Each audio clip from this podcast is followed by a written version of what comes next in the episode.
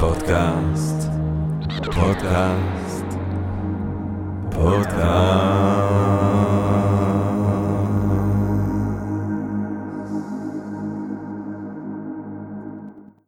טוב, גבירותיי ורבותיי, ברוכות וברוכים הבאים לפודקאסט של Think and Drink Different, פודקאסט למי שאוהב לחשוב ולשתות.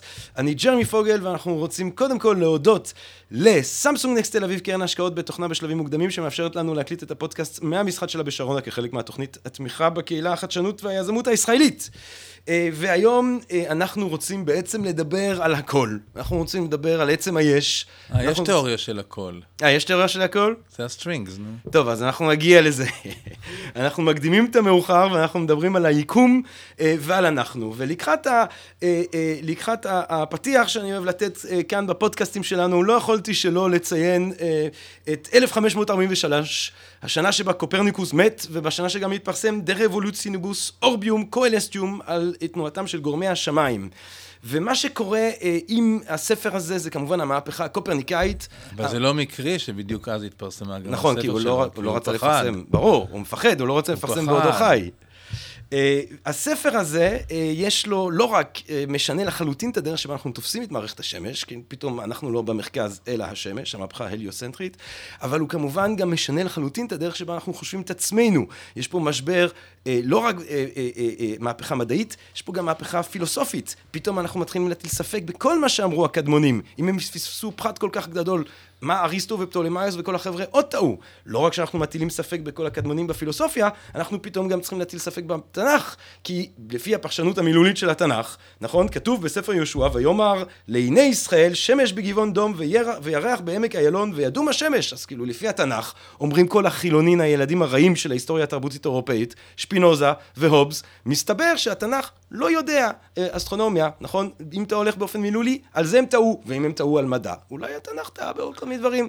אז בעקבות המהפכה באיך שאנחנו תופסים את היקום, במהפכה באיך שאנחנו תופסים את עצמנו, אה, וכמובן שיש קשר עמוק בין איך שאנחנו תופסים ומבינים את היקום, לבין איך שאנחנו מבינים את עצמנו, את האלוהים שלנו, את הדת שלנו, את הרוחניות שלנו, כן? אה, ועל הדברים האלה אנחנו רוצים לדבר ולשוחח היום עם אורח שממש מכבד אותנו בנוכחותו, אורח שבאמת היינו מתקשים למצוא מישהו שהוא עומד אה, יותר עמוק ורחוק בחוד החנית של המדע ושל המהפכות הקופרניקאיות של ימינו. אני מדבר על פרופסור אילם גרוס, שהוא פרופסור מן המניין במחלקה לפיזיקה חלקיקית במכון ויצמן למדע ברחובות, אה, הוא אה, בנוסף לפעילותו המחקרית הוא מלמד ביחידה לפעילות נוער של מכון ויצמן ומציע ומנגיש מדע להמונים, הוא עמד בראש הצוות מחקר במרכז האירופי לחקר החלקיקים הסרן שבו גילו כן לא פחות מאשר החלקיק האלוהי אה, והוא אה, מכבד אותנו מאוד בנוכחותו ואנחנו שמחים ונתרגשים לקחת השיחה המרגשת שבאה עלינו היום אז פרופסור גרוס תודה רבה וברוך הבא. תודה, ונקרא לי אילם מעכשיו, בסדר? ואני קורא לך אילם, בסדר, זהו. אוקיי. אז אה, הלך פרופסור גרוס... אבל אני יכול כבר להעיר על מה שאמרת? אני שנייה רק רוצה גם לציין שהחבר שלי נמצא בקהל כאן אצלנו היום, יונתן יכין, ג'ח, יונטי, שלום רב, שהוא מאזין הדוק של הפודקאסט שלנו בשוודיה אה, ושנמצא כאן, אה, ואי לכך ובהתאם לזאת, בואו נתקוף את הבעיה שלנו ישר מווריד הצוואר, אנחנו דיברנו לפני השידור. רגע, אבל רציתי להעיר. אה, סליחה, כן, תעיר, בבקשה. רציתי להעיר שהעניין הזה של שמש בגבעון דום אה. וירח באמצע אלון, נכון. אז... זה עלה, זה עולה גם בדיונים רבניים, ויש להם תשובה לזה, הם טוענים שזה פשוטו של מקרא, אבל למעשה זה נאמר ככה כדי שאנחנו נבין את זה, אבל אנחנו, אבל ברור שזה לא ככה, וברור נכון. שאלוהים יודע. נכון. ועל אותו דבר היה גם עם גלילאו, לדוכוסית קריסטינה, אמר לה שזה רק אה, פשוטו כאילו, וזה לא באמת, וכולי וכולי וכולי. תראה, א', זה נכון מאוד, אה, אבל צריך לומר שהפרשנויות מהסוג הזה שאומרות, טוב, אז אולי התנ"ך לא בא כדי לדייק באופן לא, אני לא בא להצדיק את התנ"ך. זה בא בעקבות קופרניקוס. לפני לא, זה אנשים לא. כן שרפו אותך אם היית מעז אה, לסתור גם עובדה לכאורה מדעית שהתנ"ך מחזיק בה. שרפו אותך, נכון? שרפו, איך קראו לו ששרפו ברונו. אותו? ברונו, כן. ברונו, זה שחשב את היקום כאינסופי. אז אילם, בוא אבל נקפוץ מהמאה ה-16 למאה שלנו, שבו אתה, כן, אה, פועל אה, כאמור בחוד החנית של המדע הבינלאומי ולפני שדיברנו כאן, אה, לפני שאנחנו נפגשים כאן בשידור, ציינת שלוש תגליות מרהיבות של המאה ה-21 הצעירה, נכון, כבר כן. הספיקה לתת לנו בוזון היגס, החלקיק האלוהי, א', ב', גלים גרביטציוניים, ואנחנו רוצים לסיים כמובן עם התמונה היפהפייה הזאת של החור השחור. כן, כן. אז בוא נתקוף את, ה, בוא נתקוף את הסוגיה ישר בווריד הצוואר. אילם גרוס, מהו החלקיק האלוהי? החלקיק האלוהי זה חלקיק שניבאו את קיומו ב-1965. ניבא אותו בין השאר פיזיקאי סקוטי בשם אה, פיטר היגס, mm. שכל החיים שלו כתב רק שלושה מאמרים בערך. Mm. הוא בעצמו אומר על עצמו שהיום הוא בטח לא היה מקבל פרופסורה, כן? הוא לא כתב הרבה. אז המאמר הוא בין שלושה, שלושה עמודים בסך הכל, mm. ובמאמר הזה הוא מנבא את קיומו של חלקיק, שהתפקיד שלו זה להקנות מסה לכל החלקיקים האלמנטריים mm. בטבע, בין השאר לאלקטרון, mm. ואתה יודע, האלקטרון בעצם זה החלקיק שסובב את הגרעין של האטום, חלקיק מאוד mm-hmm. מאוד חשוב. Mm-hmm. המסה של האלקטרון קובעת את גודל האטום, mm-hmm.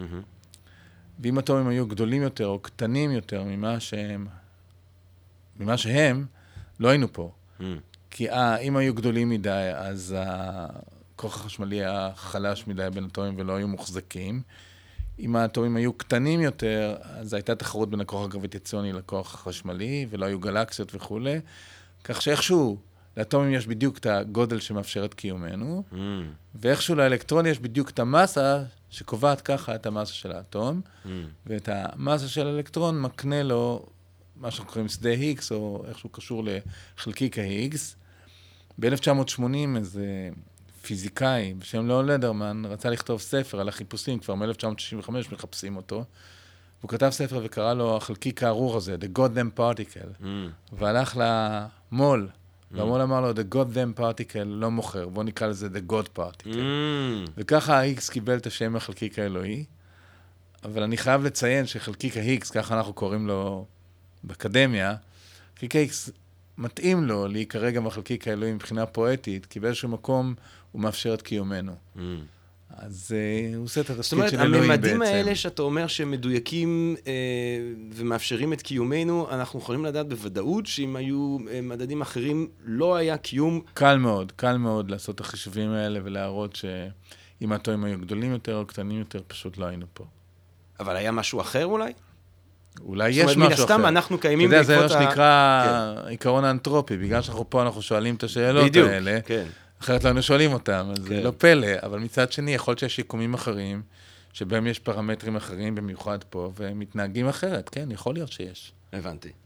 הפיזיקאים מדברים היום על המולטיברס, על המולטי נכון. על האפשרות שיש עוד יקומים, ואנחנו קטנים, עוד יותר קטנים ממה שחשבנו. בהתחלה חשבנו שהאדם במערה חשב שהוא המרכז, אחר כך הוא חשב שבכדור הארץ זה היחיד, אה, ירח, כוכבים, כדור הארץ, אחרי זה הוא הבין שיש בעצם גלקסיה אחת, שזה היה שביל החלב, אחרי זה הבנו שיש אינסוף 100 ביליון גלקסיות, אז אולי גם אנחנו כל כך קטנים, שגם יש 100 אה, ביליון יקומים או משהו כזה.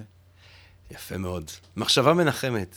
כן, דווקא אני מאוד מנוחה ממנה. אבל אתה אומר, יש, מחפשים את אותו uh, חלקיק היגס. מה זה, מה זה לא, החיפוש הזה? לא, מצאנו כבר. מצאנו, אבל כשאתה מדבר, חיפשו אותו בשנות ה... אה, זה מאוד קל לחפש חלקיק. זאת אומרת, זה קל לחפש אותו, קשה למצוא אותו. אוקיי. אז איך מחפשים ואיך מוצאים? זה הכל בא מאיינשטיין. או-הו. E שווה MC בריבוע. יפה. אתה רוצה לייצר חלקיק? כן. אנחנו מייצרים אותם, אנחנו מחפשים אותם על ידי שאנחנו מייצרים אותם. כן. מה שקורה זה שאני מחפש חלקיק היגס, אז אני לוקח, אה, במקרה שלנו, שני פרוטונים, מנגש אותם, collide, מנגש אותם באנרגיות עצומות, אותן אנרגיות ששררו עשירית של אה, מיליארדית שנייה אחרי המפץ הגדול. Mm. ובצפיפות האנרגיה הזאת נוצרת המון אנרגיה, והאנרגיה הזאת אחר כך בעצם עושה conversion למסה. Mm. בין השאר, אחת למיליון מיליון התנגשויות, אחת לטריליון התנגשויות, ייווצר מהאנרגיה הזאת חלקיק היגס. זאת אומרת, מאחר ואנחנו מנקשים כביליון פרוטונים עם ביליון פרוטונים בשנייה, אחת לרבע שעה אנחנו ציפינו שייווצר חלקיק היגס אם הוא קיים. Mm. אז אתה פשוט מייצר אנרגיה שמספיק שהיא תהיה שווה לפחות למסה של החלקיק שאתה מחפש. הבעיה שאתה לא יודע את המסה שלו. Mm. אז אם המסה שלו יותר כבדה, אין לך מספיק אנרגיה, ואתה צריך לענות את אנרגיית ההתנגשות. Mm. אבל את אנרגיית ההתנגשות אתה יכול לעלות רק כמה שיש לך. Mm.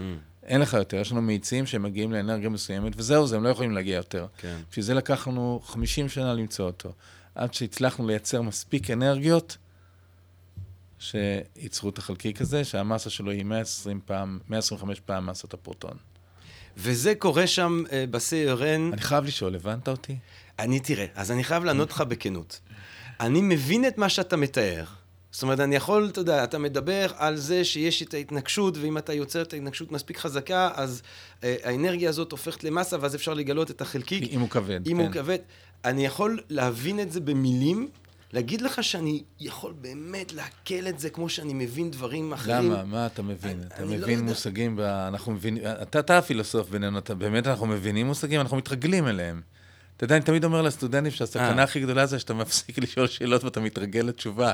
מעניין. זו הסכנה הכי גדולה. אנחנו מתרגלים לדברים, אנחנו לא באמת מבינים. לא, כן, יש לא תחומים מסוימים שאני מרגיש שאני אני מבין פה ושם משהו על, איך, על מה קורה עם סוקרטס, מה הוא מדבר, מה הוא שואל, מה הוא מחפש. הדוגמה הקלאסית זה תורת הקוונטים, אנחנו לא מבינים שם כלום. אה. אבל אנחנו יודעים מה לעשות עם זה.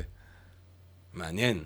אבל אני רוצה להגיע לעניין הזה של הקוונטים, כי דווקא מסתובבים... אמרת שאתה רוצה לדבר על הכל. אני רוצה לדבר על הכל, אבל לא באותו זמן, לא באותו זמן. הכל אה, ברצף. אתה יודע, בקוונטים שני חלקיקים יכולים לעבור בבת אחת. אה. אני רוצה להבין, אבל תקשיב, אני רוצה שנייה להבין מהחוויה האישית שלך כבן אדם שישב שם, כי באמת, מעטים, כאילו כמה אנשים יושבים שם שעושים את ה... אתה יכול לתאר לי את היום? די הרבה אנשים היו מעורבים. Mm. בקבוצה הספציפית שאני הייתי ממונה עליה, היו כ-500 אנשים, אבל בכל הניסיון היו כ-3,000 אנשים. Mm-hmm. וכל אחד, אתה יודע, כל בורג תרם. אה, ההרגשה, וואו. אני זוכר, אני זוכר את זה טוב. מה, אתה זוכר את היום? כן, בטח. יאללה, אז תתאר לנו ממש את היום. אני זוכר את היום שהוכרז על הגילוי, אז uh, היו לי שני חבר'ה שעבדתי איתם מאוד מאוד קרוב, היינו קבוצה גדולה, אז קודם כל חגגנו את זה, הרמנו, פתחנו שבעה בקבוקי שמפניה, כי זה היה מספר, החיפוש אחרי ה-Higgs, אנחנו ניהלנו אותו באמצעות שבע קבוצות, כל קבוצה חיפשה סיגנל אחר, כאילו, mm. כן? תקפו מכל הכיוונים, כאילו. Mm. אז היו שבע קבוצות, פתחנו שבעה בקבוקי שמפניה, mm.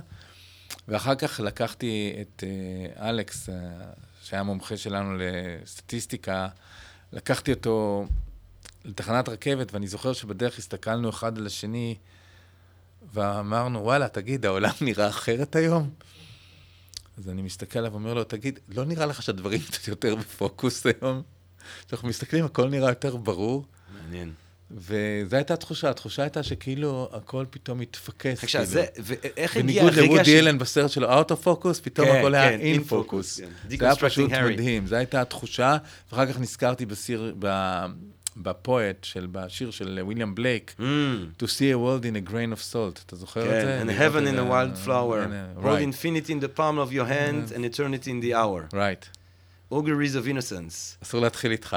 אבל הרגע הזה, הרגע הזה, שאתה פותחים את השמפניה, זה הרגע שאתם מכריזים על הגילוי. מתי לא, הרגע לא, של לא. הגילוי עצמו? לא, אנחנו ידענו כבר uh, כמה שבועות מראש שזה הולך לקרות, רק לא היינו בטוחים עם, ה, עם הראש של סרן. רולף הויר יחליט שיש מספיק סיגניפיקנציה כדי להודיע שראינו את החלקיק, או שרק אנחנו חושבים שאנחנו בדרך. הבנתי.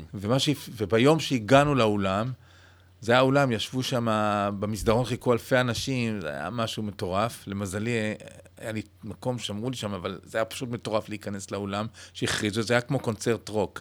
ובראינו ראינו שפתאום את היקס, מיסטר היקס הזקן מגיע. וואו. אז הבנו שהזמינו אותו. ואז כבר הבנו שהוא הולך להכריז על הגילוי. ואז uh, הוא אמר, אני זוכר שהמנהל של סרן, פרופסור רולף הויר, יושב שם ואומר, to the physicist הייתי אומר שיש לנו סימנים וזה וזה, אבל to the layman, אני רוצה לומר, I think we have it. We discovered the Higgs boson. Mm.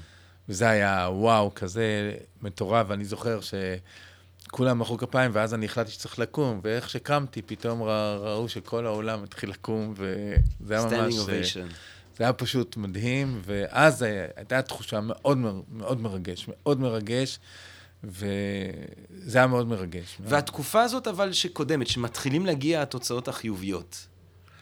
כן, זה היה כמה חודשים, אז זה התחיל ב... אתה נמצא שם, אתה... לא, זה, כן, אני שם, אני כן. בז'נבה, אבל עם הרבה נסיעות, נסיעות לפריז, שם לדבר עם אנשים וכולי, כל האנשים שקשורים, כן?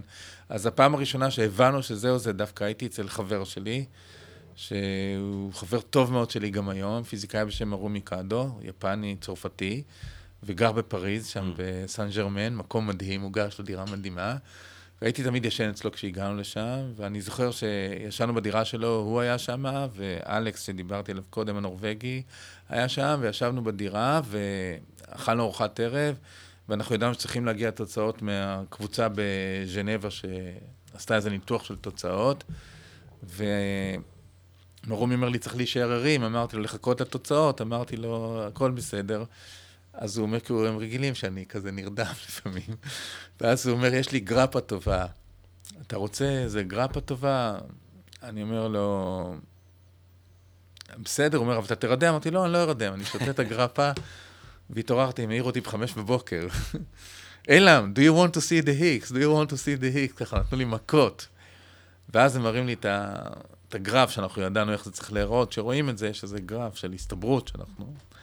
ואז פתאום הבנו שזהו זה. זה היה בנובמבר 2011, וזה לקח עוד uh, חצי שנה עד שהיינו בטוחים בעצמנו, והכרזנו ב-4 ליולי 2012, יום העצמאות של ארה"ב, קראנו לזה גם יום העצמאות של ציידי ההיקס. מעכשיו mm. אנחנו לא ציידים, כי גילינו אותו. Mm. אנחנו קראנו לעצמנו, קראו לנו ציידי ההיקס, The Higgs Hunters. Mm. ברגע שגינינו אותו, כמו שציידי טורנדו, ציידי ההיקס, אתה יודע. תפסו את הטורנדו. אז זהו, תפסנו את ההיקס, וזה היה יום גדול. עכשיו, מה, ומבחינת גילוי מדעי, איך... זה רגע, אני חייב לספר לך. כן. היה לי קשר גם עם יגאל מוסקו מערוץ 2. Mm. וצלצלתי, אמרתי לו, תקשיב, יגאל, זה הזמן, אם אתם רוצים לצלם את זה כשזה קורה, זה הזמן. אז הוא אומר לי, אתה בטוח שיכריז על הגילוי? אמרתי לו, לא, אני לא בטוח. אז מה, אני אבוא סתם? אמרתי לו, לא, אתה לא תבוא סתם, כי אני, אני כמעט בטוח, אבל אני לא אחתום לך, כן? ובסוף, בסוף, בסוף, ערוץ 2 שלח את הטכנאי ואת אה, יגאל לשם, והטכנאי הישראלי היחיד שהיה לו את הביצים להיכנס לאולם בזמן ההכרזה, כשאמרו לכל הטכנאים לחכות בחוץ. מצלמים, אני מתכוון. אה, כן, אשכרה? לצלם, זה היה מדהים, עשה את עצמו כאילו חלק מהצוות, והסתובב וצילם, פשוט רק ישראלים. אז מה, הצילום היחידי שיש לנו מאותו... הצילום היחידי שיש לי ממש אה, בעניינים, זה היה כי הצלם הישראלי נכנס לתוך האולם, בניגוד לכל ההוראות, ועשה את זה. אני רוצה אה, שתנסה להסביר לנו מה... איך הגילוי הזה משנה את הדרך שבה אנחנו מבינים את היקום? הגילוי הזה רק סיבך אותנו. בגלל שהוא כאילו סגר פינה שהיו חייבים לסגור, אבל הוא סגר אותה לא בדיוק. זה כמו פאזל שהחתיכה נכנסה, זה תחשוב על פאזל שהחתיכה האחרונה נכנסת, אבל לא בדיוק, נשאר המון רווח. Mm. ואתה לא מבין מה קורה פה, אתה כאילו mm. מסתכל, אומר, האם הרכבתי את כל הפאזל נכון? אתה יודע, לפעמים זה הכל נובע מזה ששום דבר לא מורכב נכון, ואז... Mm. ומה שקורה זה שהוא גרם לנו להבין שאנחנו עוד לא מבינים שום דבר. Mm. זה בדיוק uh, הסיפור הזה ש... ככל שאתה יודע... ככל שאוקיינוס הידע גדל, כן. אז החופים של הבורות גם גדלים. Mm. זה ג'ון ווילר מגיע לקרדיט על זה. אז מה, מה זה, מה זה הדבר הזה שהוא, מה, מה הסיבוך? יש מצ... הסיבוך הוא ש... אני לא אכנס לזה עכשיו, אבל שכאילו חסרים לנו עוד המון דברים שאנחנו לא מבינים, זה לא באמת סגר כלום. יש חומר אפל שאנחנו לא מוצאים אותו ואנחנו לא יודעים איפה mm. הוא. חלקיקים שחשבנו שהם בלי מסה ושלא רואים אותם, והם כמו גוסט, הם כמו רוחות רפאים שקוראים לנו. Mm. mm. הסתבר שהם לא כאלה ויש להם מסה למשל. Mm. הסתבר שאנחנו לא מבינים למה X נותן מסה קטנה לאלקטרון ומסה הרבה יותר גדולה למיו...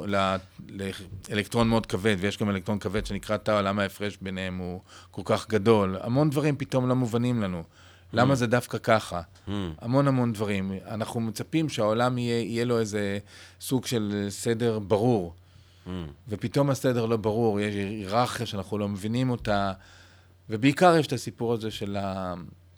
ש... שכדי לפתור את ההיררכיה הזאת, אז אנשים המציאו סימטריה חדשה נקראת סופר סימטריה, שאמרו שלכל חלקיק יש אח. ואנחנו בעצם צריכים לגלות אחים לכל החלקיקים. והסופר סימטריה הזאת גם פותרת עוד בעיה של איפה החומר האפל נמצא. Mm. חשבו שזה חלק מזה. ואז עברו כבר מאז uh, שש שנים, כמה? שש, שבע שנים, לא מצאנו סופר סימטריה, ואתה מבין מה זה אומר שלא מצאנו, כי הסברתי לך כבר, לא מצאנו אומר שהסופר סימטריה יותר כבדה ממה שחשבנו, אם היא קיימת. Mm. אז אם היא יותר כבדה זה כבר לא טוב לנו, כי זה לא פותר את הבעיה. אז פתאום הכל הסתבך לנו. אז החלקיק הזה, סגרנו את הפינה שנקראת המודל הסטנדרטי mm. של החלקיקים, אה, אבל פתח את ה... פתח חופים של בורות מטורפים, אין סוף שאלות, לא אין סוף, אבל כמה שאלות נוספות מאוד מאוד כבדות. כשבראש שלהן זה החומר האפל. אבל אם אתה מדבר על כבד, על איך שתיארו את זה, אני זוכר באמצעי התקשורת, זה שיש, זאת אומרת, בלי החלקיק הזה, אנחנו, החלקיק הזה בעצם מסביר מסה. זאת אומרת, זה שלדברים... אמרתי מסה, הוא נותן כן. מסה, כן. אז... מקנה מסה. אז זה, זה לפחות זה זכינו. עכשיו, השאלה היא, מה בעצם עם אותו חומר אפל, אתה אומר? ש... לא, זה, זה אחת הפינות, ה... זה, זה, חור, זה חור שחור בהבנה שלנו. אה. זה קטע מאוד מאוד רציני. אז, אז, לנו... אז אולי תתאר למאזינים שלנו שאין להם, ולי, שאין לנו מושג, מה, כן. זה, מה זה החומר האפל הזה? מה זה אמור להיות? למה, למה אנחנו בכלל מניחים שצריך להיות... יש לנו המון עדויות. כן. המון עדויות, mm. לא אחת. Mm. המון עדויות ש... כמות החומר הנראה ביקום, שעושה אינטראקציה עם אור, שרואים אותו, mm. שאנחנו גם חלק ממנו. Mm. כמות החומר שבנוי מאטומים, בקיצור. כן. מתי, או, מתי אלקטרומגנטים מגיבים? הם מגיבים לאטומים, כי אטומים בנויים מאלקטרונים, פרוטונים וכולי וכולי. אז כמות החומר ביקום mm. היא בערך חמישה אחוז מהטוטל אנרגי של היקום. Mm. כאשר בעצם בערך 25 אחוז, 20 אחוז, זה חומר שמסתורי, שקוראים לו חומר אפל, שלא מאיר ולא, בקושי עושה אינטראקציות. יש לו רק אינטראקציה, הוא רק גרביטציונית, הוא רק נמשך ומושך, אבל הוא, הוא לא מגיב לחשמל ולשום דבר כזה, ולרדיואקטיביות ולכלום. ועוד 75 אחוז מהיקום אמרנו, חמישה אחוז זה אנחנו, mm. חומר הנראה שבנוי מאטומים וכולי, mm. 20 אחוז זה משהו כמו חומר אפל, mm. dark matter, mm. ועוד 75 אחוז זה משהו שרק בשנים האחרונות הבינו אותו, הבינו, קוראים לו בשם, נתנו לו שם. היה לי, נתנו לו שם, קוראים לו אנרגיה אפלה, אנחנו לא mm. לא בדיוק יודעים מה זה, אבל הדבר היפה הוא שאתה יודע, היה לי מנחה שהוא אחד הפיזיקאים הגדולים בעולם, קוראים לו נתי זייברג. אני התחלתי בכלל בתורת המיתרים, mm. ונתי זייברג תמיד אמר לי, קודם תכתוב את העמוד הראשון של המאמר, את השם. השאר כבר יבוא מעצמו. אז יש לנו כבר שם לאנרגיה הזאת, אנרגיה אפלה, אבל mm. אנחנו לא בדיוק יודעים מה זה. זה, זה מין אנרגיה שאיכשהו הגיעה מהמפץ הגדול, ואנרגיה שממשיכה לדחוף אותנו החוצה. Mm. להרחיב בעצם את היקום. כל הזמן מרחיבה את היקום בתאוצות עצומות. ואין לנו מושג מה זה הדבר הזה? לא ממש. מה אתה חושב שזה?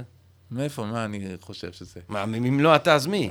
אה, מה ההשערה? אתה יודע מה זה אהבה? דיברנו על זה פעם, שמעתי אותך נותן הרצאה על כן. אהבה. אנחנו לא באמת מבינים מה זה, זה מושג אבסטרקטי. Mm. זה אנרגיה, זה אנרגיה שיש לה כאילו את ה drive של לדחוף החוצה. Mm. זה לחץ כזה, זה pressure שדוחף החוצה. מעניין, כי העניין, אני שמעתי פעם... אבל זה מתחיל תחילת השיחה שלנו, אנחנו לא- ממציאים כן. מילים, ממציאים כן. שפה. כן. אבל לא באמת יודעים מה לעשות. כי אמרת, מצחיק שאמרת לא... שבעצם זה התחיל מה-God damn particle, זה הפך להיות ל-God particle. אני שמעתי שהמונח big bang, הגיע מראיון ברדיו, שהבן אדם שדווקא לא קיבל את התיאוריה הזאת. פרד הול, שהתנגד כן. נמרצות. זאת אומרת, זה big bang. נמרצות, כן. אז הוא החליט לעשות מזה קומיקס. אתה מכיר את הקומיקסים האלה שרואים את סופרמן, נותן אגרוף, רואים אגרוף גדול כן. וכתוב bang? כן. אז הוא קרא לזה, זה big bang, יעני לצחוק על זה. כן. אבל זה, זה מה שאני קורא, שזה כמו קללת בלעם, שבלעם בא לקלל ויצא מברך. כן. אז כך גם פרד הול, בא לקלל ויצא מברך, ויצא שם big bang. אז בוא תיקח אותנו חזרה ל big bang הזה. יאללה, בוא נלך ל big bang, אם אתה רוצה. בוא נטייל יחד. אחד הדברים, אחד הסיפורים של המדע הכי יפים שיש. זה מטורף. הכי יפים טירוף, שיש. טירוף, טירוף. כי אנחנו יודעים היום בדיוק mm. שהיקום באמת נבנה, נברא. Mm. אנחנו יודעים שהיקום נברא, אנחנו יודעים שלפני 14 ביליון שנה... 14 מיליארד שנה. ביליון, מיליארד, כן. 14 uh-huh. ביליון שנה. איכשהו הפיזיקאים אומרים ביליון, וכולם מתקנים אותי למיליארד, זה אותו דבר, אבל אה, כן. זה אותו דבר, ברור. כן. לפני 14 ביליון שנה, כל היקום שלנו mm. היה בגודל של יותר קטן מראש של סיכה. כן. היה נקודה כל כך קטנה, שאנחנו אפילו לא יודעים איך חוקי הפיזיקה התנהגו בנקודה הזאת, mm. אוקיי? Mm. ואז מסיבות שאנחנו לא יודעים מה הם, עכשיו, איך זה עובד? בוא נשאר שנייה עם הנקודה הקטנה. איך זה עובד? איך, איך, איך, איך אתה שם את כל, הדו... את כל מה שקורה, את תל אביב, את ישראל, את העולם, את הגלקסיות, את כל הדברים האלה, אתה דוחס אותם לכדי ראש הסיכה. אין שום בעיה, תחשוב על בלון. אהה.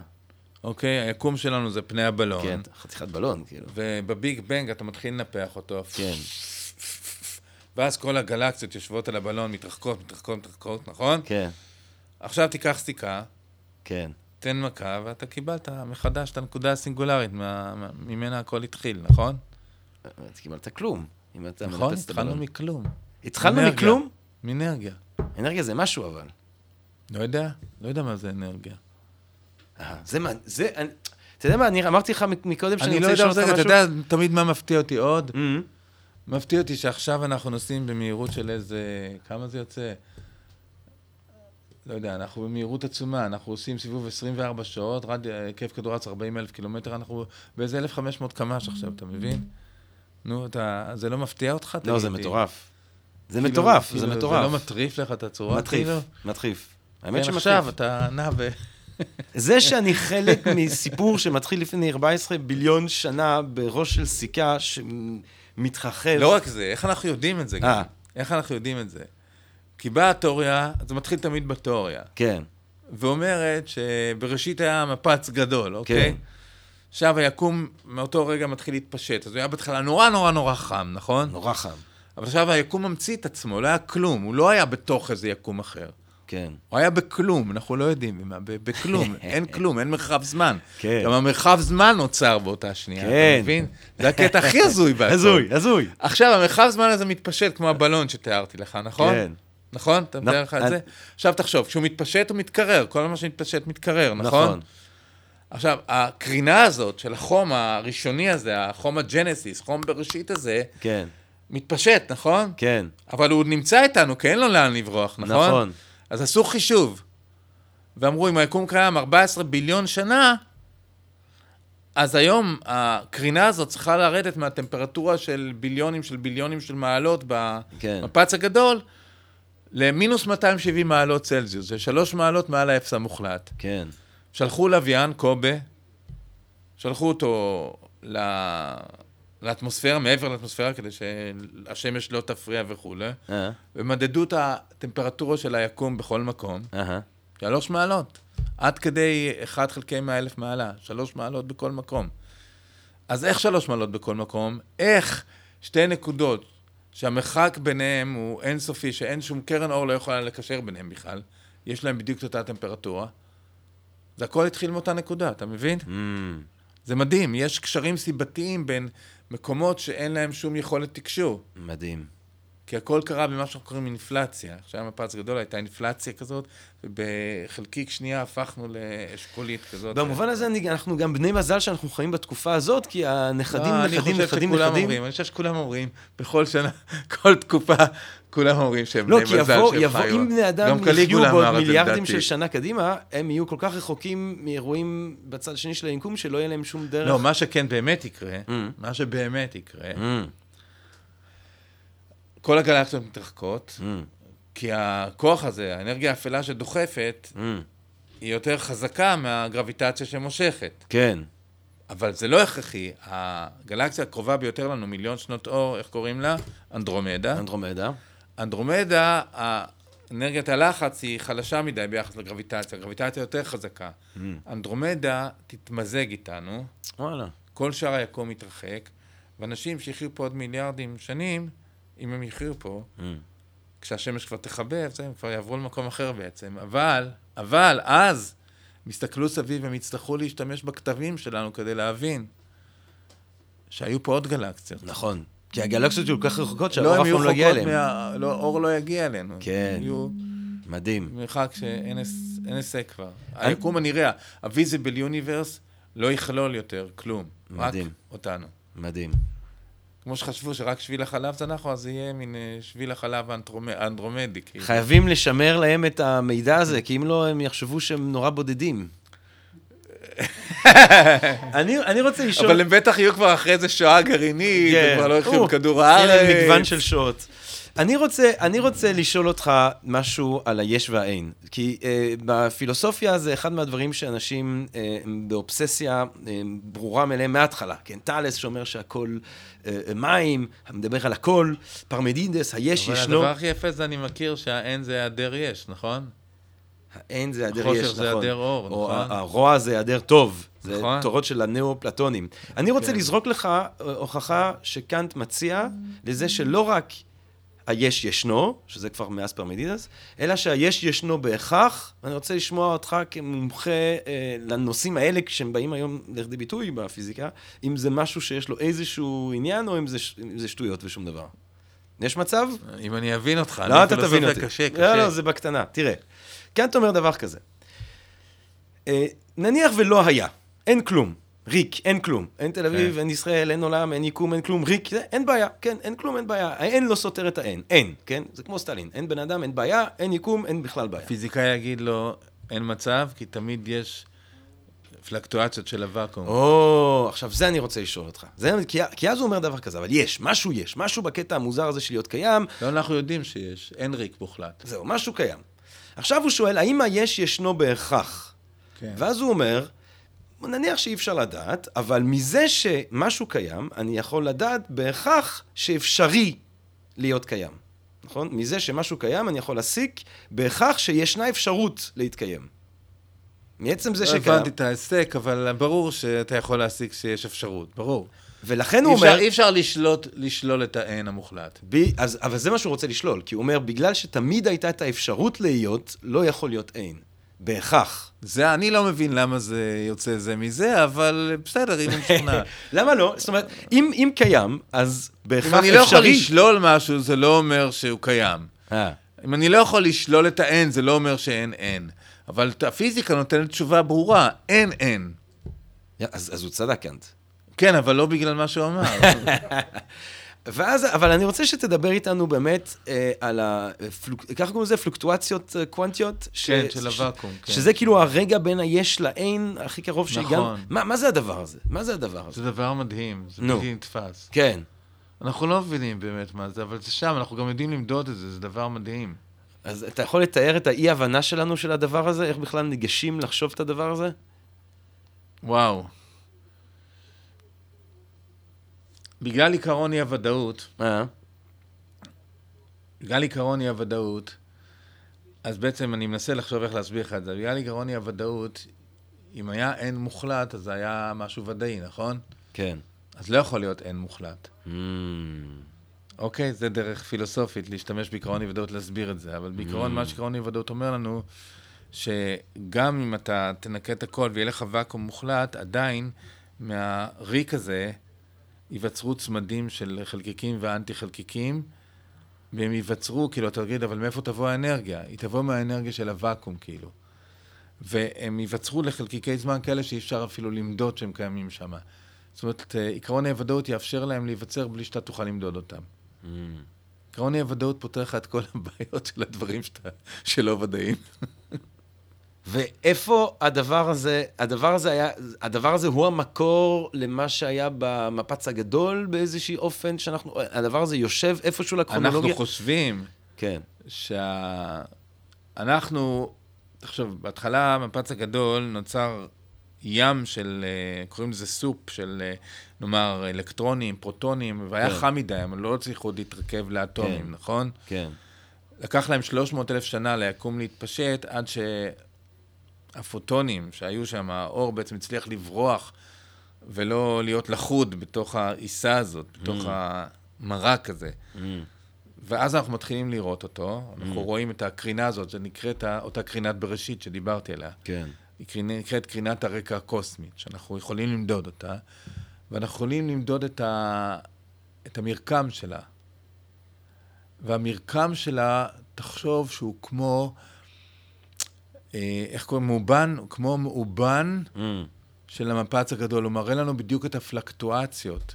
אה, הנה, אנחנו ב... של המפץ הגדול, mm. הוא מראה לנו אותם, הוא נותן לנו את העקבות של איך היקום נראה ברגעי הבריאה, כי ברגע שהוא נברא, הוא מיד הייתה אינפלציה, והוא התפשט כל כך מהר שהוא בעצם שמר את המבנה הראשוני שלו. מדהים. ואז אנחנו יכולים לראות בעצם את המאובנים, הקרינת הרקע הקוסמית זה המאובן טירוף. של המפץ הגדול. טירוף. מטורף. כן. כן, פיזיקה זה מטורף. עכשיו, אני, עוד דבר, אני מאוד אוהב, אתה מכיר את האחים בוגדנוב? שמעת על התופעה הזאת? שני האחים המוזרים האלה בצרפת, שאחד עשה דוקטורט בפיזיקה ואחד במתמטיקה, הם אחים תאומים, הם גם נראים הזויים, כי הם לוקחים... אה, הם מסתובבים בטלוויזיה הצרפתית ומדברים על מדע כל הזמן. אה, אז אומרים שהם קצת שרלטנים, אז תקן אותי אם אני טועה. אבל אה, קיר פלנק, נכון? שזה הכי קרוב שאנחנו מצליחים לחזור. זה 0.00 ואז 42 של השנייה. 10 במינוס 42 שניות. כן. זה... זה ה... איך קראת את זה? זה הזמן של פלנק, אבל מה... מה... הקיר פלנק... אני, לא יודע מה זה קיר. קיר. במובן הזה שאי אפשר לחצות אותו כרגע? אתה רואה לזה קיר, אוקיי, זה, זה לא נקודה הזאת. ה... בגלל עיקרון אי-הוודאות, mm. אתה לא יכול לדעת את הזמן יותר טוב מ-10 במינוס 42 שניות. הבנתי. אז, אז אנחנו מתחילים ב, ב, ברגע הזה. אז זה כאילו יחידת הזמן הכי קטנה שיכולה להיות. אז, אז זה היחידה, אז אנחנו... בוא'נה, אנחנו יכולים בשיחות האלה לעשות האחים בוגדנוב. לא, הם מדהימים, אני אראה לך אחר כך איך הם... זה. הם אגב, אתה, אתה רוצה לשמוע את התיאוריה שלהם? הם טוענים, אה, יש להם תיאוריה קצת מטאפיזית. הם אומרים שבהתחלה של היקום היה מלא מלא מלא אנרגיה ולכן לא היה אינפורמציה. לאט לאט האנרגיה נעלמת והיא הופכת לאינפורמציה. אז בעצם ההיסטוריה של היקום, הם אומרים, זה יצירת אינפורמציה. והם חושבים שהאינפורמציה הזאת קדמה את היקום. אנחנו חוזרים לאינפורמציה שקדמה את היקום. יש להם איזו הכפתקה כזאת שהם מנסים למכור בטלוויזיה בצרפת. זה וזה זה לא, זה כאילו, הם לא המציאו את הגלגל, כי אנחנו יודעים שהחוק השני של הטרמודינמיקה, שבעצם נקרא החוק השקספירי, mm. לא יודע למה קוראים לו ככה, כאילו הוא כל כך, הוא החוק הכי אלגנטי שיש, אומר שהאנטרופיה ביקום גדלה כל הזמן. Mm. אוקיי? האי סדר גדול, כן. האנטרופיה גדלה, והאנטרופיה זה מדד בעצם. Mm. לאינפורמציה שיש לנו, והיא בעצם לא רלוונטית, כאילו אין לנו מה לעשות איתה.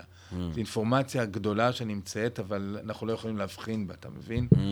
כאילו שכל שיש אי סדר, יש יותר אינפורמציה. איזה אינפורמציה? אבל האינפורמציה נמצאת בפרטים, אתה מבין? בכלל אנחנו לא יכולים לראות אותה. אז אנחנו לאט לאט הופכים לאינפורמציה. אנחנו לאט לאט הופכים את היקום לריק לגמרי. Mm. והאנטרופיה גדלה וגדלה. מה אתה חושב יהיה המוות של היקום? הבנתי שיש כמה סברות. המוות של היקום? כן. לא, למה? היקום לא ימות. לא? היום לפי התצפיות הקוסמו... הקוסמולוגיות, היקום אה, מתפשט for, for infinity, לא ימות. אבל אז לא יהיה, לא, לא, האנרגיה, כאילו... אני, דיברנו לא... כבר על הסוף, הסוף יהיה שאנחנו נהיה פה לבד, הגלקסיה שלנו. בסדר, זה, אבל, אבל גם אחרי זה, לא יהיה, זה לא פשוט, באיזשהו שלב ייגמר האנרגיה, מרוב, מרוב שזה יתפשט ויתפשט, וזה נהיה פחות ופחות, כאילו בהתחלה היה נורא נורא חם, ואז נהיה יותר... לא, האנרגיה של היקום לא נגמרת, היא קבועה. זה הקטע. האנרגיה של היא קבועה, זה האנרגיה של המפץ הגדול. כן. פשוט מגשימה את עצמה. שפינוזה. Mm. מה עם שפינוזה באמת? כי שפינוזה, שהאנרגיה מתפשטת, והיא חלק מכל דבר פה מורכב מאנרגיה. אבל, אבל, אתה יודע, עכשיו פחות חם משהיה אה, שתי דקות אל תוך החם הפס הגדול. אז מה, יהיה קר מאוד, באמת שהיקום... אה, כשהיקום אה, יגיע לשיא ההתפשטות שלו יהיה מאוד קר, אז מה, אתה, אמרתי לך, טמפרטורה היום ביקום, אנחנו במקרה נקודה, בגלל שהשמש מאירה לנו ומחממת. כן. אבל אם תצא ליקום, כן. שלוש מעלות מעל האפס המוחלט. ולא יהיה אנטרופיה של כל... אתה מכיר את הסדרה בנטפליקס של הרובוטים ו... לא. אתה חייב לראות. איזה? איך זה נקרא? רובוטים ואהבה וכולי. אה, דארק מירור. לא, לא, לא, לא, לא, זה נקרא רובוטס, אני לא זוכר מה זה. אוקיי. כל סרט שם זה עשר דקות. וזה כאילו נוגע גם בדברים שאנחנו מדברים עליהם. מעניין. יש גם את הקטע של איזה אסטרונאוטית מגיעה לחלל, mm. והם יודעים, הם עושים את השיעורי בית שלהם. Mm. ואז, אה, ואז הטמפרטורה שם היא שלוש מעלות מעל האפס המוחלט, mm. ואתה צריך לראות, אני לא רוצה להרוס לה... אז רק שנייה, אבל בוא תעשה לי ספוילר לסוף היקום. אתה לא, כי אני... אז הטמפרטורות תרד, היא תרד... זה לא חוזר לכדי... לא, לא חוזר, זה לא ממשיך... היקום יהפוך להיות בטמפרטורה של מיקרו קלווין, של ממש... אבל כל היקום יהיה באותה טמפרטורה. בסוף. לא יהיה שום דבר חם, לא יהיה שמש, לא יהיו לא, כוכבים. לא, לא יהיה, לא. לא, לא, לא, הכל יהיה חורים שחורים. קליני, הכל כאילו. יהיה חורים שחורים. הכל יהיה חורים שחורים. כן. יהיו רק חורים שחורים. כנראה. מיני, מיקרו חורים שחורים או משהו כזה. וואלה, זה סוג של מוות. כן, אבל זה לא מוות, אני חושב על זה כסוג של אה, המרה של אנרגיה. Mm. כי גם אני חושב שגם אנחנו לא, אנחנו בעצם מתים ואנחנו מתמחזרים, נכון? Mm. תחשוב, מה קורה כשאתה מת, אוקיי? נו. No. אתה הופך חזרה לאטומים, כן. ו- ויש אידוי, וזה עולה לשמיים, ואתה יורד בתור גשם, כן. הכל מתמחזר. כן. חוק שימור האנרגיה עובד, ושום דבר לא הולך לאיבוד בעצם. נכון. אם אין נפש, כן. אז שום דבר לא קורה. אתה חושב שיש uh, נשמה? אני לא יודע מה זה. אתה יודע, אה. הפיזיקאי יגיד לך, תגדיר, ואז אני אגיד לך אם יש לי אה. תשובה לזה. איזשהו... אני באמת לא יודע מה זה. אגב, אתה הבטחת בהתחלת הפודקאסט הזה שאתה תספר למאזינים על שלוש תגדיות גדולות במאה ה-21. אני אספר כלום, אני אשאל אותך.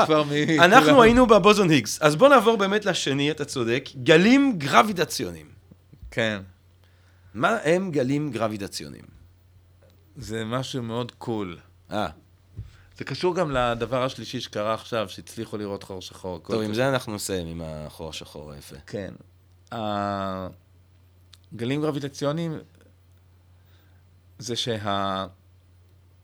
איינשטיין הבין לפני 105 שנים בערך, משהו כזה, 100 שנה, איינשטיין הבין שגרביטציה היא פיקציה. Mm. אין כוח משיכה. Mm. הוא הבין את זה אנחנו בסדר עם הזמן? אנחנו סבבה עם הזמן, אם רק אתה יכול קצת להתקרב למיקרופון, אני מסתכל. כן, אוקיי. מאה אחוז. אמ, איינשטיין הבין שאין כוח גרביטציה, משום שיש דבר שמאוד קשה להסביר אותו. זה מתחיל בזה שאם אני לוקח אה, עט, כן. בצד, וביד אחת, וביד השנייה אני שם טונה, כן. משקל של טונה, קובייה במשקל של טונה, uh-huh. מה יקרה ליד שלך? יכול לדמיין משקל של טונה ביד? כן, זה לא, לא נראה לי בריא. מה יקרה? היא, היא, היא תיפול. היא, היא תיפול. אז כן. עכשיו, תדמיין שאתה מפעיל המון כוח להחזיק אותה. אוקיי. ועכשיו אני עושה 1, 2, 3 ואתה עוזב. כן. מה יגיע קודם לרצפה? כאילו בוואקיום זה אמור להיות אותו... אמור להיות. כן. איך זה מרגיש? זה נראה הגיוני שהטונה ייפול קודם. לגמרי, כן, נכון? נכון. אז גם את איינשטיין זה הטריד. אם אני אתחיל לעשות את העט קלה וקלה וקלה וקלה יותר, עד שהיא תגיע למשקל של פוטון שאין לו מסה, כן. אז ניוטון אומר שאם אין לו מסה, אז אין עליו כוח גרביטציה, נכון? נכון. זה לא ייפול, נכון? אז אם יש לו טיפה מסה, הוא נופל יחד עם הטונה, ואם יש לו אפס מסה, הוא לא נופל. אז עד שנגיע למסקנה שגם פוטון חייב ליפול. Mm-hmm. וכדי להסביר את זה, mm-hmm. היה לו, אני חושב שזה הדבר הכי גדול שאיינשטיין עשה, הכי גדול שאיינשטיין עשה. מה אתה אומר? אמר שבמקום גרביטציה, אנחנו חיים פשוט במרחב זמן עקום. Mm. מרחב זמן עקום, כך אה, נחשוב שאתה מותח על שולחן אה, יריעה, יריעה שיכולה להיות גם, אה, נאמר, שאבנית של תינוק כזה. Mm. עכשיו אתה שם משקל מאוד מאוד גדול באמצע, mm. אז זה מושך את זה, נכון? כן. עכשיו אני אקח גולה ואני אתן מכה, היא תעשה אליפסות מסביב. כן. נכון? אתה כן. יכול לדמיין את כן, זה? כן, כן. זה תנועת כוכבי הלכת. כן. המרחב זמן עקום, ולכן כוכבי הלכת נעים במעגלים לא בגלל כוח משיכה. כן. ואז הוא אמר, ב-1919, גם הוכיחו את זה, שהדרך להוכיח את זה להראות שגם אור נופל, כמו שאמרתי, פוטונים נופלים. כן. אז מה עושים? מסתכלים על הכוכב, שהאור שלו בדרכו אלינו עובר דרך השמש, mm. ומוכיחים באיזושהי צורה שגם הוא מתעקם. שהוא מתעקם. כן. שהוא, אנחנו לא רואים אותו באותו מקום שממנו הוא יצא. Mm. כי הוא התעקם, ואנחנו תמיד ממשיכים ישר, נכון? Mm. ו...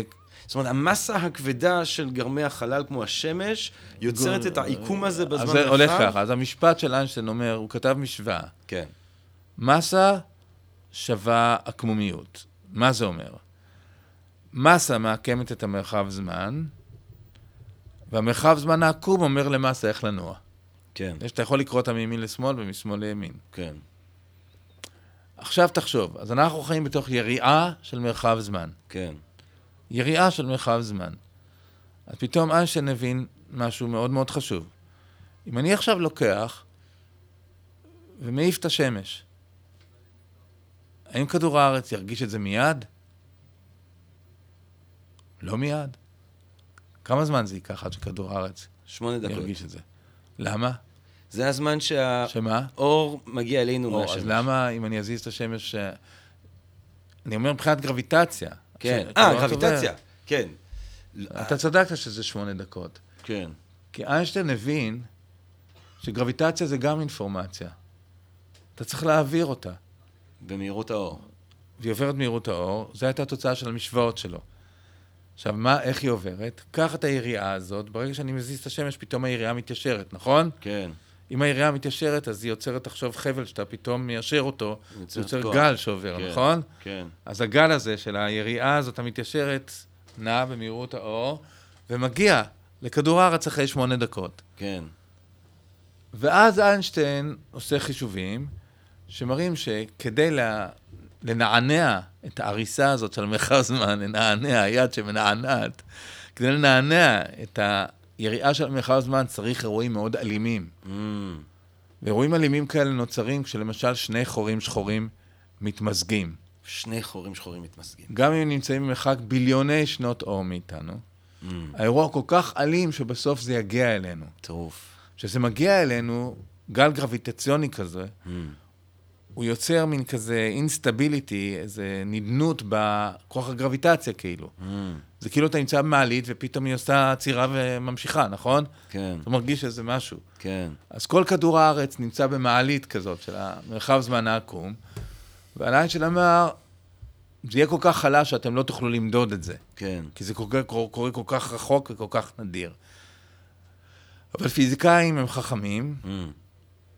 ופיזיקאי בשם קיפ ת'ורן וחברים שלו, קיפ ת'ורן זה אותו פיזיקאי שהיה יועץ ל... אינטרסטלר. אינטרסטלר, יפה כן, מאוד. סרט מדהים. והוא זכה לפני שנתיים בנובל על מה שאני מספר לך עכשיו. אה, יפה. קיפ ת'ורן, על זה שהם הצליחו לבנות מכשיר שיוכל למדוד, שיוכל למדוד תנודות ביקום של המרחב הזמן, או תנודות בגרביטציה, בסדר גודל של, לא יודע, אם אתה תבין, 10 במינוס 21. זאת אומרת, אה, אם אני עכשיו משנה את האורך של זה ב-1 חלקי 10 ו-21 אפסים אחריו, כן.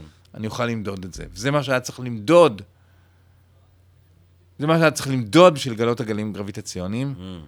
ולא רק שגילו אותם, אלא גילו ששני החורים השחורים שהם מסתובבים סביב זה, סביב זה, בגלל שהם יוצרים גלים גרביטציוניים, הם מאבדים אנרגיה, נכון? Mm. ואז הם מתקרבים זה לזה, mm. עד שבסוף הם מתמזגים לחור שחור אחד והוא נרגע. ברגע שהוא נרגע, היריעה כן. נרגעת. כן. אין יותר גלים. כן. אבל אנחנו יכולים לראות את כל הסיבוב שלהם על ידי הגלים שמגיעים לפה, והוא קורה בתדר שמע. מה זה תדר שמע? תדר שמע, 10 קילו הרץ, 15 קילו הרץ, 200 אה. הרץ, 500 הרץ.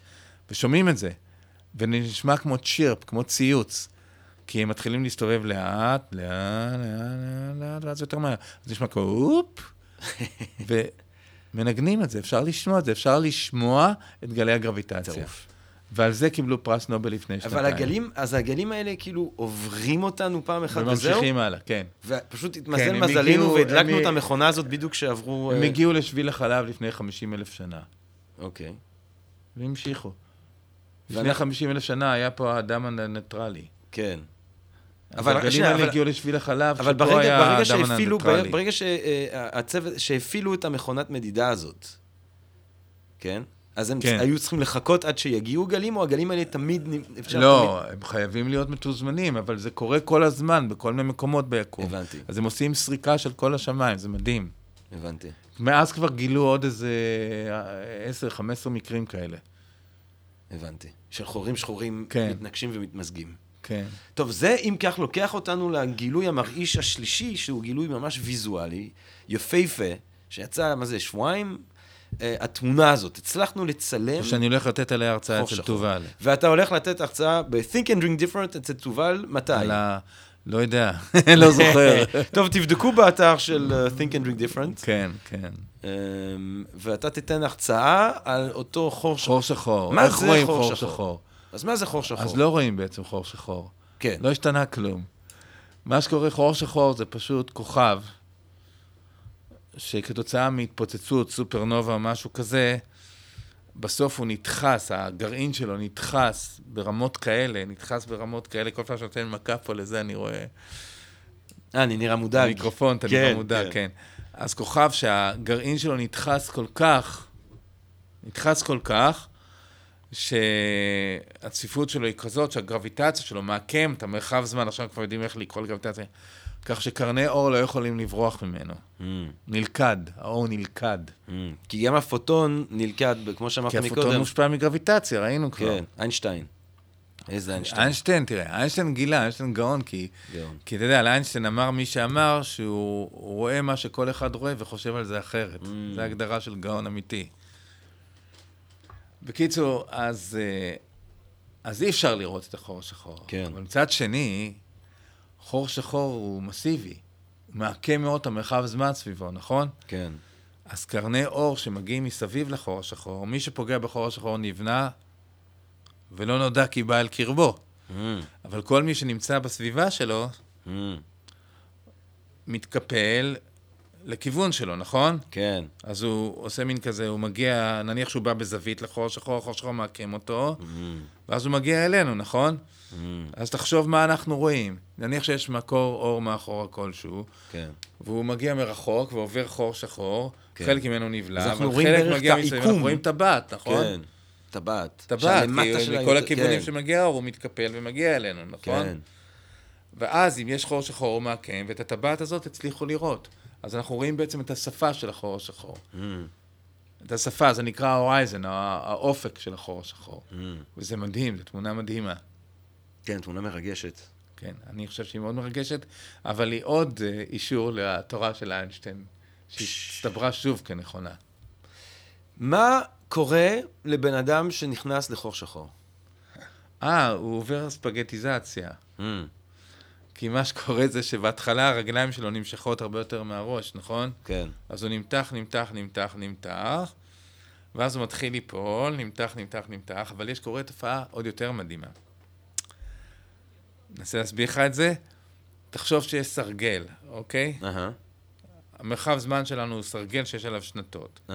ולצורך הדיון נחשוב שהשנתות האלה הן שנתות של זמן. אוקיי. עכשיו אני מעקם את הסרגל. כן. אז המרחק בין השנתות הופך להיות יותר... גדול. גדול.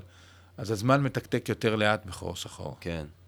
זאת אומרת שאם אתה מגיע לחור שחור, ועל זה כל האינטרסטלר, בין כן, כוכבים. כן. אם אני נמצא מחוץ לחור שחור, שם, באינטרסטלר, עוברים 70 שנה על כדור הארץ, ועוברת שעה בחור כן. השחור, וככה, כשהוא חוזר, הוא פוגש את הבת שלו, זקנה, כן, סבתא, כן, אתה זוכר? כן, כן. אבל הוא מצליח לפגוש אותה למזלו, כן? כן.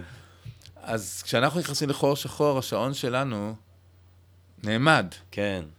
אז אנחנו נראה את הנכדים שלנו, את הנינים שלנו, הכל קורה נורא נורא מהר, כל כך מהר שהתודעה שלנו אפילו לא תצ...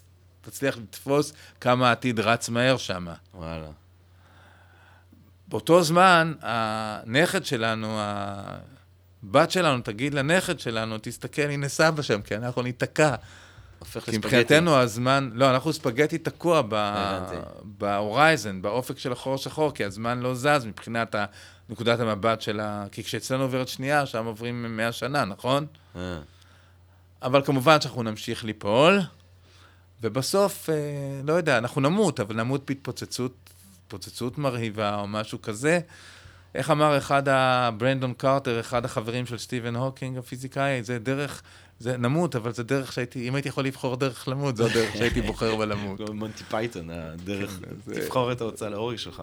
כן. אבל, ומה אנחנו, יש משהו שאנחנו יכולים לדעת, להבין על מה קורה בתוך, יש בתוך חור שחור, יש, מה, מה, יש לא, דרך להשיג לא, את זה?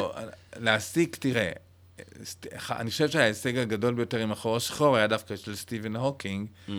שהבין שבגלל אפקטים קוונטיים שקורים על השפה של חור שחור, mm. דיברנו על הפלקטואציות הקוונטיות האלה, כן. אז אם לרגע נוצר כאילו חלקיק ואנטי חלקיק, אלקטרון ואלקטרון חיובי, שנקרא פוזיטרון נאמר, כן.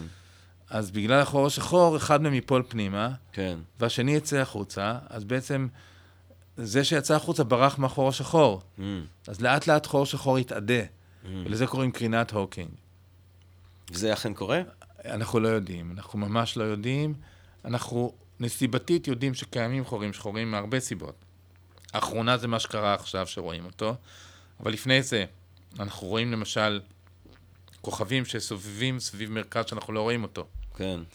אז אנחנו חושבים היום שבמרכז כל גלקסיה יש חור שחור שהוא תוצאה של סופרנובה או משהו כזה. מרכז כל גלקסיה. מדהים. כן.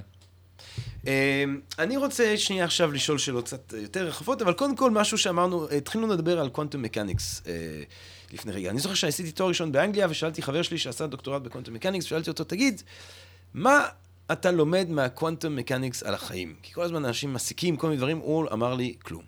עכשיו, אה, אהבתי את התשובה הזאת, ואני אומר את זה כי אתה שומע המון, יש את הסוד הזה שאנשים מדברים עליו, אפשר להשיג תובנות אה, אה, רוחניות או קיומיות מתורת הקוונטום. האם זה משהו שמדבר אליך באיזושהי צורה, כמי שמבין את זה באמת? או האם אתה חושב שזה ניצול שרלטני, משהו של תובנות מדעיות? וואו. אני מנסה לחשוב איך אומרים את זה, אבל הבלתי אפשרי של... מה שאנחנו לומדים זה מה שלומדים בפיזיקה בכלל. כן. שהבלתי אפשרי של היום זה האפשרי של המחר. Mm. ואני חושב שזו התשובה הכי טובה שאני יכול לתת לך. מה, מה, מה, אז אתה יודע מה, אני אשאל את זה אחרת.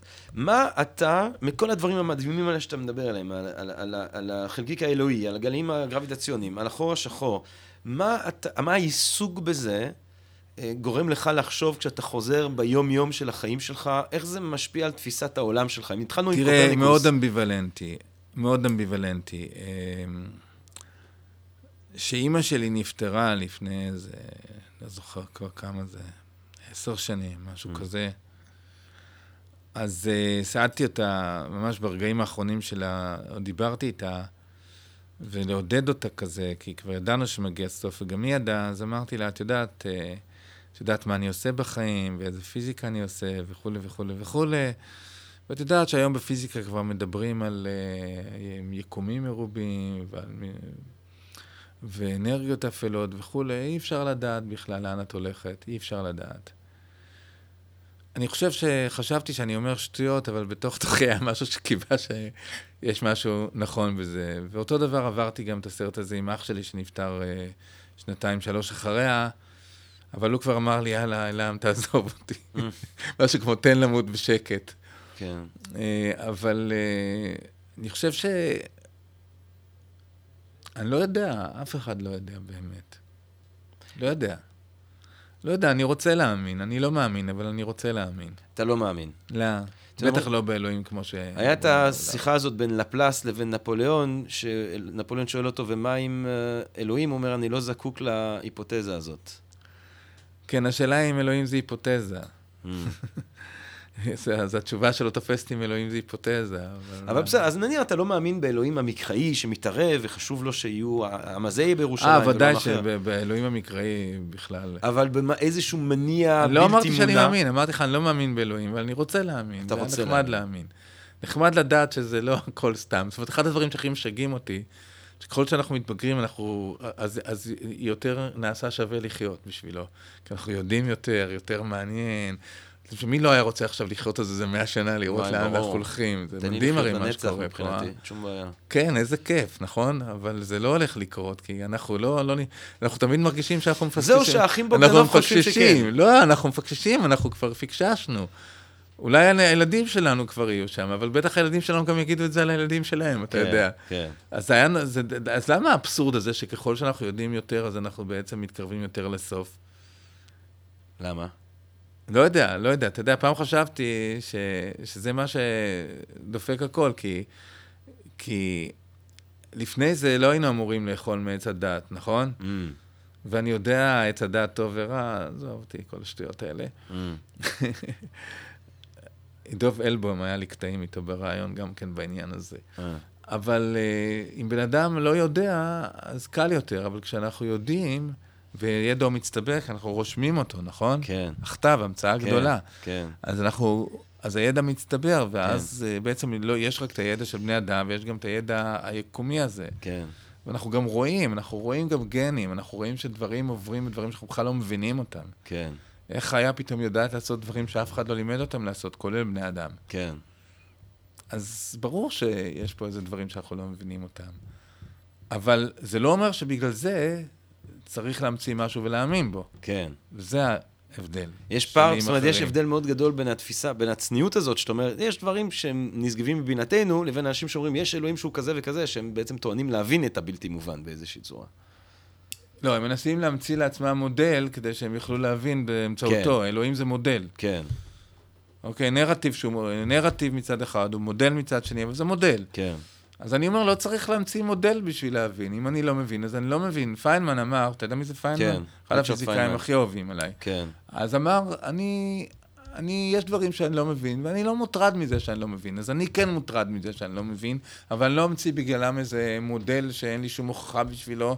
אני לא יכול להוכיח משהו, הוא לא קיים מבחינתי. Mm. לא תקף, לא קיים.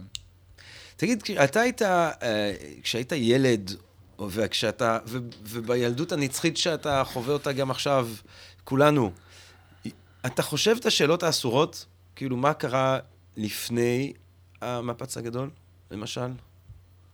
שזו לכאורה שאלה שהיא כרגע לא... אני לא זוכר את עצמי שואל מה קרה לפני המפץ הגדול, אבל אני כן זוכר את עצמי סקרן. סקרנות זה... אה. אני הייתי סקרן תמיד, בתיכון וזה, תמיד הסתקרנתי מה היה בעצם, ולאן אנחנו הולכים. המוות יותר עניין אותי. Mm. מאוד הטריד אותי איך זה נגמר. גם היום זה מטריד. זה מטריד אותך שאתה ילד ושאתה זקן. כן. אתה יודע, אנחנו נשים תינוקות, זה ידוע. זה מטריד אותנו. גם יש כאלה שמתחילים כבר ללבוש טיטולים בגיל מבוגר. אז אפשר לשאול, אז באמת, הדרך שבה התפיסה הזאת השתנה מאז ש... אתה יודע, כי ההבדל אולי המהותי בין כשהיית ילד לבין עכשיו, זה שזכית להיחשף לאיזושהי תמונה מאוד מאוד כאילו, מטורפת, מדהימה ויחסית מדויקת של ההיסטוריה של היקום שלנו. ההיגס, ההיגס זה הדבר הגדול שקרה לי. כן? זה ש... זכית להיות שם. בחיי זכיתי לראות משהו שחיפשתי אותו 25 שנה. כן. 25 שנה מחיי השקעתי בלחפש אותו, ובסוף כן. כשזה הגיע, אני עמדתי בראש הקבוצה, זה הדבר הגדול שקרה לי בחיים. טוב, כאילו שום דבר כבר מאז לא משתווה לזה, כאילו... לך תדע מה יבוא... לא יבוא כבר בזמני. כן, אתה לא מרגיש? לא יבוא, וגם אני כבר לא אהיה בצומת הזאת. למה? כי אני לא שם, אני עושה דברים אחרים. היום כן. הצומת הבאה זה, זה, זה, זה ה-dark energy, זה ה-dark כן. matter, החומר האפל. אה.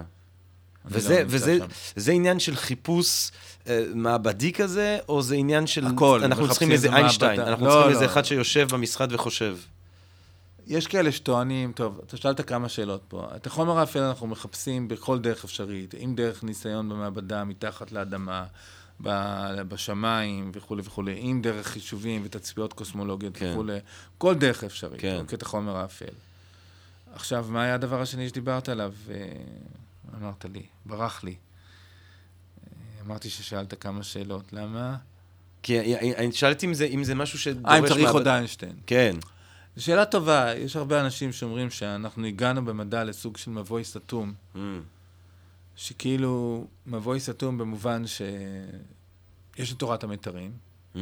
שהיא אמורה להסביר הכל, היא מחברת גרביטציה עם קוונטים ומסבירה הכל. אבל... שזה התחום שבו אתה בעצם עוסק. כן, אבל אין לה שום דרך להימדד ניסיונית. אחד הדברים הכי מטרידים בה, שאותה סופר-סימטריה שדיברתי עליה, mm. היא תוצאה של תורת ה string, כי string זה ה-theory of everything, התיאוריה של הכל. או, אז אתה יודע מה, אנחנו לקראת סיום, אמרנו שנדבר על הכל. לכתוב משוואה, כן. והיא נותנת לך את הכל, המשוואה. אבל הבעיה היא שהיא מנבאת גם סופר סימטריה, אבל אנחנו לא מוצאים סופר סימטריה, אז יש לנו בעיה. מה, מה היא בעצם אומרת? יש לנו בעיה. מה, מה, מה, איך אתה... היא אומרת ש... שאין חלקיקים אלמנטריים, הכל בנוי מחוטים קטנים באורך של 10 מינוס 33 סנטימטר, אורך מאוד מאוד זעיר. כן. המיתרים האלה מתנודדים, ותדר התנודה זה כמו מוזיקה. Mm. ותדר התנודה קובע איזה סוג של חלקיק. זה גם אלקטרון, מטורף. וגם קוורק זה אותו חלקיק, מטורף. אותו מיתר, רק הוא מתנודד בתדר אחר. כל העולם הוא מוזיקה. העולם שלנו הוא מוזיקה. העולם שלנו הוא מוזיקה. פיתגורס. מטורף שדמוקריטוס הרים כיסא. ממש. ואמר, הכיסא הזה ואני עשויים מאותו חומר. זה בעיניי הדבר נכון. הכי מטורף בעולם. דמוקריטוס מבחינה זאת היה כמו איינשטיין, באותו סדר גודל. האטומיסט העתיק. אבל לא היה כמו איינשטיין מבחינתי. כי, כן. כי להיות מסוגל לחשוב בתקופה ההיא, כן. שהכיסא ואני עשויים מאותו דבר, זה כן. בעיניי מחשבה רדיקלית מטורפת. בלתי נתפסת. עכשיו, אז אנחנו מתקרבים היום למצב שיש תורה, שאין לנו שום דרך להוכיח אותה, והניסיון, המאיצים כבר מגיעים לקצה גבול היכולת שלהם. כן, אי אפשר לבנות יותר חזק, יותר גדול. אפשר, יש כבר תיאוריות של מה לבנות, אבל עובדים על זה, אבל כן. אנחנו עוד לא שמה. כן. אז עכשיו השאלה היא, מה עושים הלאה ומה הדבר הבא? ויש כאלה שאומרים שרק איינשטיין חדש יוכל להגיד את זה. לטעמי זה קצת לא לעניין, כי מדע כבר לא נעשה כמו פעם היום. המדע הולך לכיוון של ביג סיינס, של מדע גדול. שעל מאמרים של היגס אה, חותמים שלושת אלפים אנשים, על מאמר של חומר אפל חוקרים לפחות 100, אם לא אה, אלף אנשים. זה דווקא יפה, שזה הופך להיות מאמץ זה כבר יותר ה-collective genius היום כן, שעושה דברים. כן. אני חושב שהאיינשטיין נגמר. יחידי סגולה. אני חושב שעכשיו יהיה ה-collective genius שיהיה יחיד סגולה. מדהים. אני לא יודע איך זה יתבטא, אני לא מבין בדיוק מה אמרתי, אבל אה, זה יתבטא. כאילו, תהיה קבוצה פתאום שיהיה לה את ההערה הזאת. מעניין. כי כולם מחוברים. מעניין. אני חושב שהעידן של, אה, שאפשר לעשות ניסיון בן אדם אחד, כמו רטרפורד שמגלה את האלקטרונים שופרת אה, ריק, נגמר. שאלה אחרונה, אילם. כשאתה מסתכל על השמיים, אתה רואה את החלל, גורמי השמיים, את הכוכבים, את הגלקסיות, ואיזה איזה תחושה זה מעלה אותך? זה חרדה, זה תקווה, זה נשגב, זה מלהיב.